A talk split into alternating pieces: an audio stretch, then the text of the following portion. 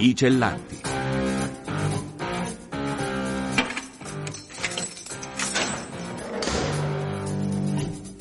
Liberi di raccontare storie dal carcere.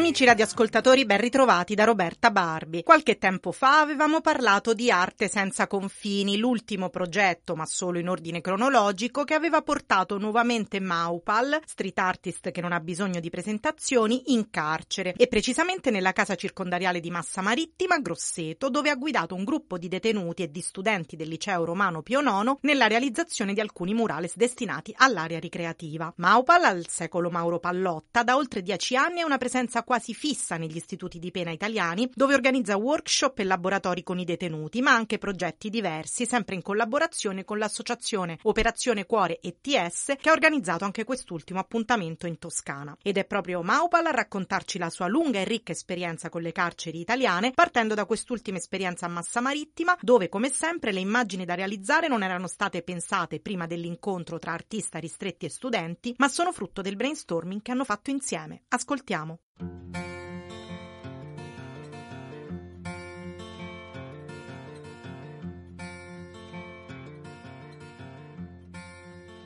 È proprio il mio format di laboratorio funziona con una democraticità totale, nel senso che a seconda di chi ho davanti posso presentare una rosa di argomenti. Dopodiché in maniera estremamente democratica si decide qual è l'argomento da affrontare, ognuno fa un bozzetto che verrà votato. Il bozzetto che prende più voti è quello che poi io rielaboro, tutti assieme lo si mette in pratica sul muro. In questa occasione è uscito fuori un panorama toscano, quello che i detenuti immaginano uscendo uscendo dal carcere con un sentiero che porta in lontananza verso una casa che dovrebbe essere la loro casa, quindi i loro affetti. Nel sentiero si vede anche un bambino con l'aquilone, però il tutto è momentaneamente bloccato perché in primo piano ci sono ai due lati dell'opera due tronchi di albero con legata una cordicella che tiene in equilibrio una clessidra che blocca il passaggio. Lei ha definito questa e le sue altre realizzate in carcere opere d'arte collettive e partecipative. Che significa? Tutti i detenuti che partecipano ai laboratori si sentono completamente responsabili, tant'è che poi alla fine vengono firmate da tutti. Sono laboratori dove il disegno passa in secondo piano perché il vero laboratorio sta nel cercare delle dinamiche che creano un'atmosfera di condivisione totale che va al di là del disegno o del semplice messaggio artistico, ma che crea proprio un affetto tra chi partecipa e i detenuti, insomma. Lei è un abitué del carcere, potremmo dire dire, vuole ricordare con noi la sua prima volta nel 2011 nell'Istituto di Pena Minorile di Catanzaro? Nel 2011 partecipai a questo progetto scritto da Maria Pezzolla, che era un progetto che si chiamava Makers,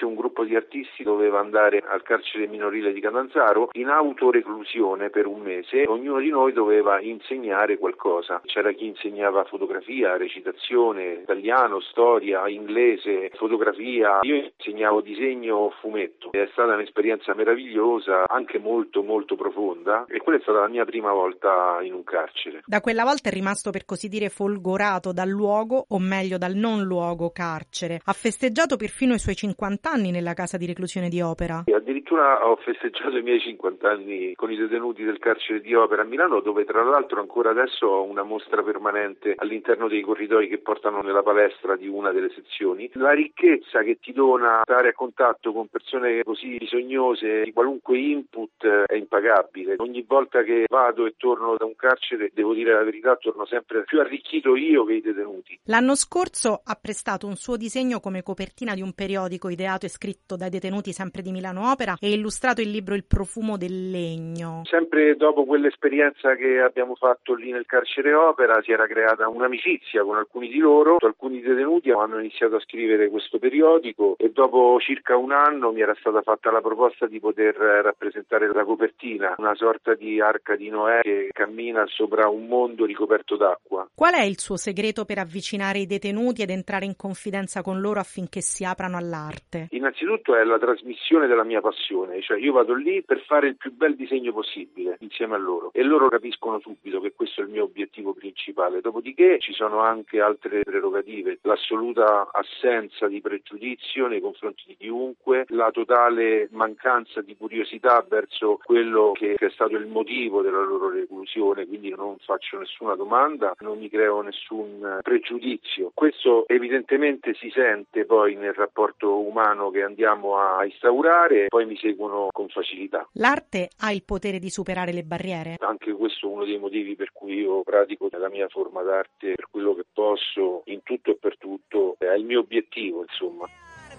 Forse proprio l'isola che non c'è, che non c'è. E dall'arte alla poesia compie 30 anni il laboratorio di scrittura più longevo mai realizzato in un carcere, che prese il via nella casa di reclusione di Milano Opera nel lontano 1994. Oggi come allora a tenerlo è Silvana Ceruti, poetessa e formatrice che ogni sabato mattina incontra i detenuti partecipanti che sono circa una decina. Assieme a lei la fotografa Margherita Lazzati, cui scatti vanno ad arricchire annualmente anche il calendario poetico. L'edizione del 2024 dedicata ai sogni sarà presentata il 21 febbraio prossimo a Palazzo Marino. E per celebrare il trentesimo anniversario di questo laboratorio è stato realizzato il docufilm Oltre le mura, un progetto di Marco Manzoni che il 3 febbraio scorso è stato proiettato in anteprima proprio all'interno dell'Istituto di Pena di Opera. Ed è proprio Silvana Ceruti che ci riporta che effetto le ha fatto vedere raccontare per immagini, lei che è una donna di parole, una storia che non è solo sua ma anche di tutti i suoi allievi di ieri e di oggi.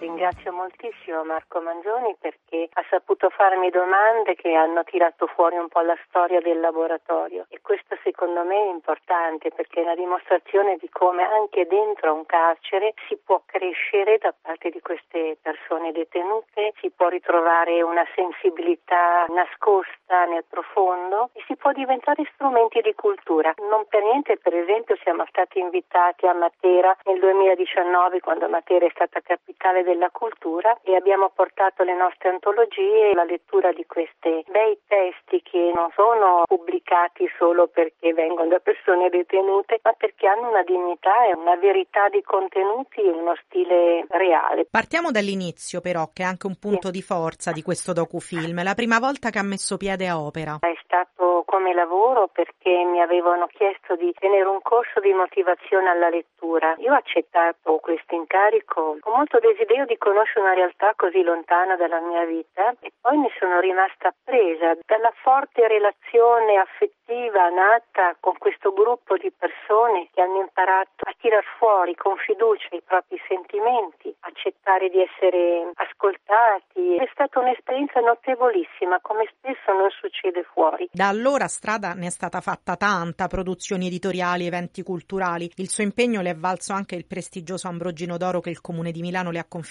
nel 2012. Cosa è cambiato in lei e nella popolazione carceraria in tutti questi anni? A me è nata sicuramente un'attenzione più profonda verso tutte le persone, un atteggiamento di non giudizio, soprattutto sulle persone, perché sulle azioni si deve esprimere un giudizio, se sono azioni etiche, morali o se sono azioni sbagliate, delinquenziali, devianti, ma le persone no. Ci sono detenuti che partecipano dall'inizio e cos'è secondo lei che li spinge ad accostarsi al suo laboratorio? Dall'inizio 30 anni no, non c'è più nessuno per fortuna perché molti sono usciti e con questi è rimasto un, legame molto forte e profondo. Per esempio il 3 di febbraio quando abbiamo presentato dentro la casa di reclusione questo docufilm sono venute ben tre persone che hanno fatto parte del laboratorio, uno 18 anni fa e altri 7-10 anni fa, ormai persone libere, ben integrate, per dare una testimonianza prima di tutto ai loro compagni, ex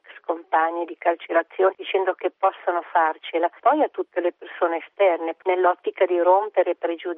Come si svolge uno dei vostri incontri nel concreto? Ci incontriamo tutti i sabati mattina. All'inizio si leggono i testi soprattutto le poesie scritte autonomamente dalle persone detenute durante la settimana. C'è un grande desiderio di essere ascoltati, c'è questa urgenza di leggere ciò che è stato scritto e ascoltare gli altri è una cosa molto importante e molto bella. Abbiamo un momento dopo un'ora e mezza circa, questo momento conviviale in cui appunto si condividono alcuni cibi e bevande, come si fa tra l'altro all'esterno. Nella seconda parte si procede con lettura di poesie o di narrativa di autori esterni che portiamo noi, volontari, oppure abbiamo come partecipanti degli ospiti esterni. Normalmente cerchiamo degli artisti in vari ambiti, poeti, romanzieri, giornalisti, insomma anche pittori, musicisti. La scrittura poetica è un'esperienza particolarmente significativa per chi è recluso perché mette in contatto con la propria interiorità e porta a galla emozioni inespresse. Quanti ristretti ha visto cambiare finora? È una grossa responsabilità, come faccio a dire quanti ne ho visti cambiare? Sono sicura che molti sono cambiati, che molti di loro hanno fatto proprio un progresso grande scrivere poesia vuol dire ascoltarsi,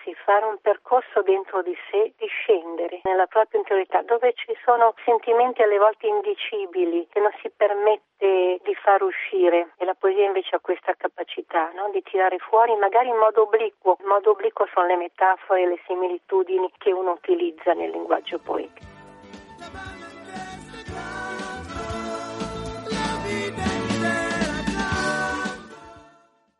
E parliamo ancora di scrittura, ma di quella in braille. Si intitola Lettere dal carcere, il libro contenente una ventina di scritti in braille, appunto, elaborati dai detenuti della casa di reclusione di Brescia Verziano, che hanno partecipato al laboratorio Arte Terapia promosso dalle associazioni Bambini in braille e Carcere e Territorio. Piera Sciacca, che di Bambini in braille è presidente, spiega al microfono dei Cellanti come sono nate questa idea e questa collaborazione con il carcere.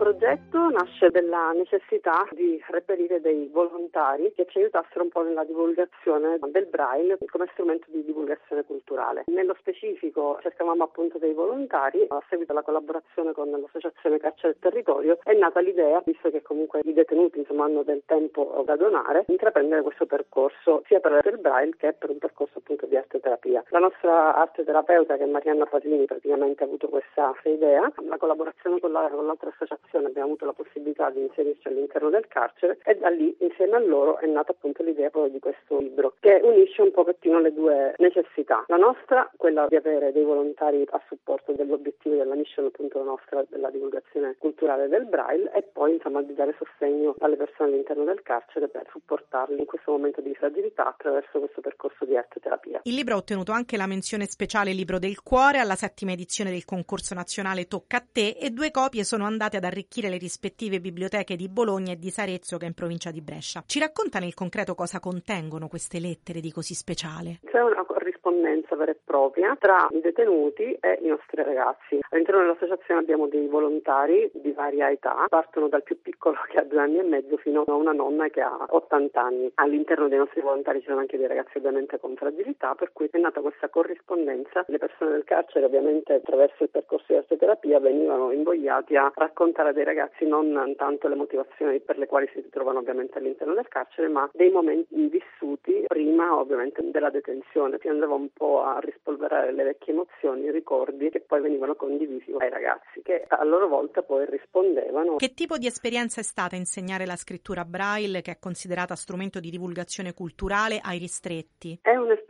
molto bella, loro sono stati molto contenti, molto desiderosi. Tra l'altro anche alcuni di loro che hanno terminato terminato il periodo di detenzione continueranno poi a prestare la loro opera di volontariato all'interno della nostra associazione. Questo progetto di inclusione sociale si è trasformato in una sorta di scambio di fragilità tra persone private della libertà personale e persone con disabilità visiva. Come è stato vissuto questo aspetto? Noi puntiamo più che sulla concentrazione delle fragilità, proprio sulla possibilità di donare all'altro i punti di forza. I nostri ragazzi stiamo cercando proprio di educarli a concentrarsi su quello che possono fare piuttosto che quello che non possono fare. E la stessa cosa è stata riferita ai detenuti, per cui si punta un po' ad andare oltre la fragilità e oltre il momento di difficoltà che si sta passando. Mantenendoci nel solco di questo scambio, di questa collaborazione, quanto è importante fare rete tra associazioni, soprattutto in ambito sociale? Fondamentale, perché altrimenti si rimane sempre circoscritti in un ambito chiuso e molto vincolato. Invece lo scambio proprio tra le associazioni crea ricchezza, crea continuità, crea scambi ed è fondamentale per la crescita di tutti. I nostri ragazzi non sono utenti, ma sono tutti volontari inseriti in un contesto di comunità, per cui insomma siamo una piccola comunità educante all'interno delle quali ci sono sia ragazzi con fragilità sia persone senza fragilità che aiutano l'un l'altro.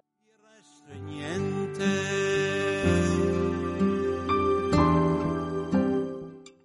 E andiamo a Taranto dove da una decina d'anni ha aperto un ristorante sociale che ha tra le sue vocazioni, oltre a quella di far bene da mangiare, anche quella di restituire lavoro e dignità a chi ha rischiato di perderle, come ex detenuti, migranti o giovani provenienti da periferie e contesti difficili. Il progetto fa riferimento alla cooperativa sociale Noi e Voi di Taranto, fondata da Don Francesco Mitidieri, che è anche cappellano della casa circondariale della città. A gestire il ristorante, che si chiama Articolo 21, per diversi motivi che poi ci spiegherà, è Antonio Erbante, che il carcere lo conosce da vicino vicino e che ci racconta dall'inizio questa avventura.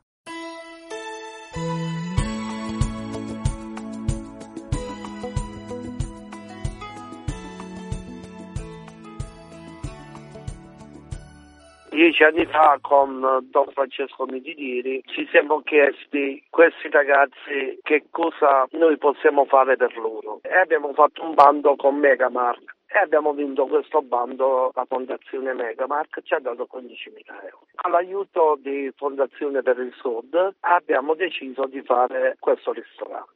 Il nome del ristorante Articolo 21 già di suo racconta non una ma tante storie. Ci spiega perché l'avete chiamato così? Articolo 21 per tre motivi molto fondamentali. Il primo è dell'ordinamento penitenziario che quando il direttore del carcere riesce a individuare dei ragazzi che sono pronti per essere portati all'esterno con il lavoro, autorizza questi ragazzi ad andare a lavorare. E questo è dell'ordinamento penitenziario. L'articolo 21 del codice dell'immigrazione dice che l'inserimento di questi ragazzi viene attraverso il lavoro. Poi l'articolo 21 della Costituzione, libertà di pensiero, libertà di parola, libertà di poter fare quello che è giusto fare per questi giovani. Attualmente quanti dei vostri lavoratori gravitano o hanno gravitato in passato nel circuito penale? La nostra idea è di formare questi ragazzi, come infatti all'interno del ristorante ci sono dei cicli che noi attualmente rispettiamo sempre perché l'idea è formare questi, questi giovani e poi mandarli nel mondo del lavoro e siamo riusciti a formare dei cuochi, aiuti cuochi, dei camerieri, dei lavapiatti, insomma che poi siamo riusciti anche a farli lavorare in altre realtà sia locale che in giro per l'Italia.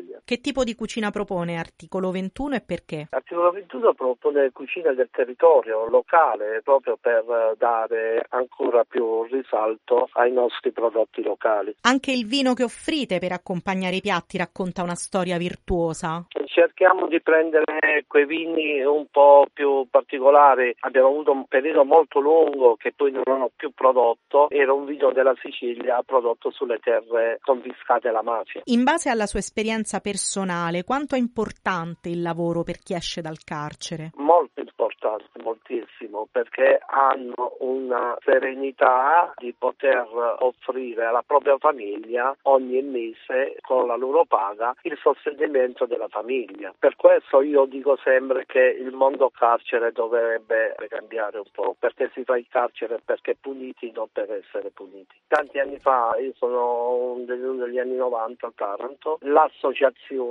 Noi e Voi mi ha dato una grossa mano ad uscire dal carcere e oggi è un modo per dire grazie a tutti quei volontari che hanno creduto in me e io continuo la loro opera. Lei è un esempio di quella restituzione alla società che dovrebbe essere il carcere, no? Faccio ciò che il cuore mi dice di fare. Dove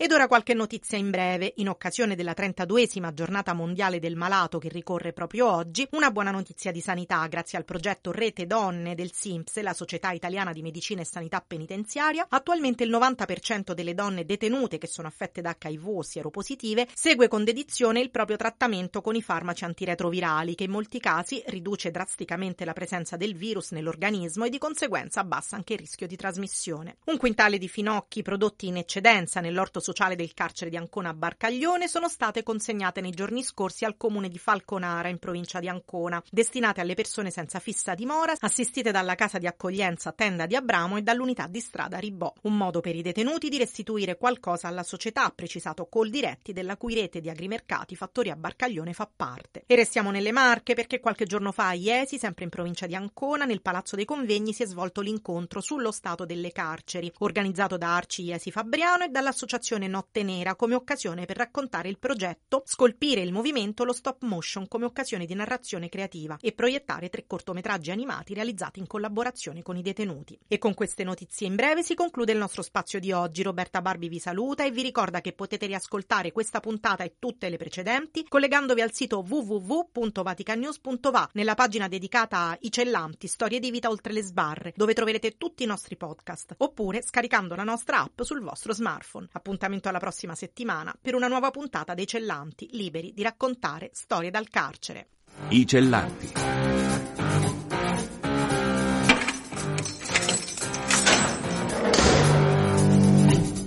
Liberi di raccontare storie dal carcere.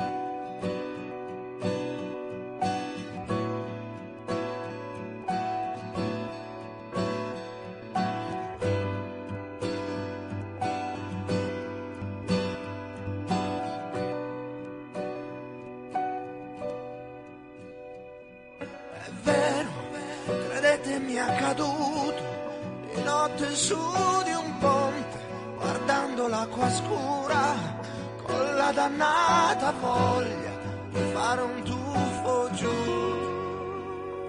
D'un tratto qualcuno alle mie spalle, forse un angelo vestito da passante,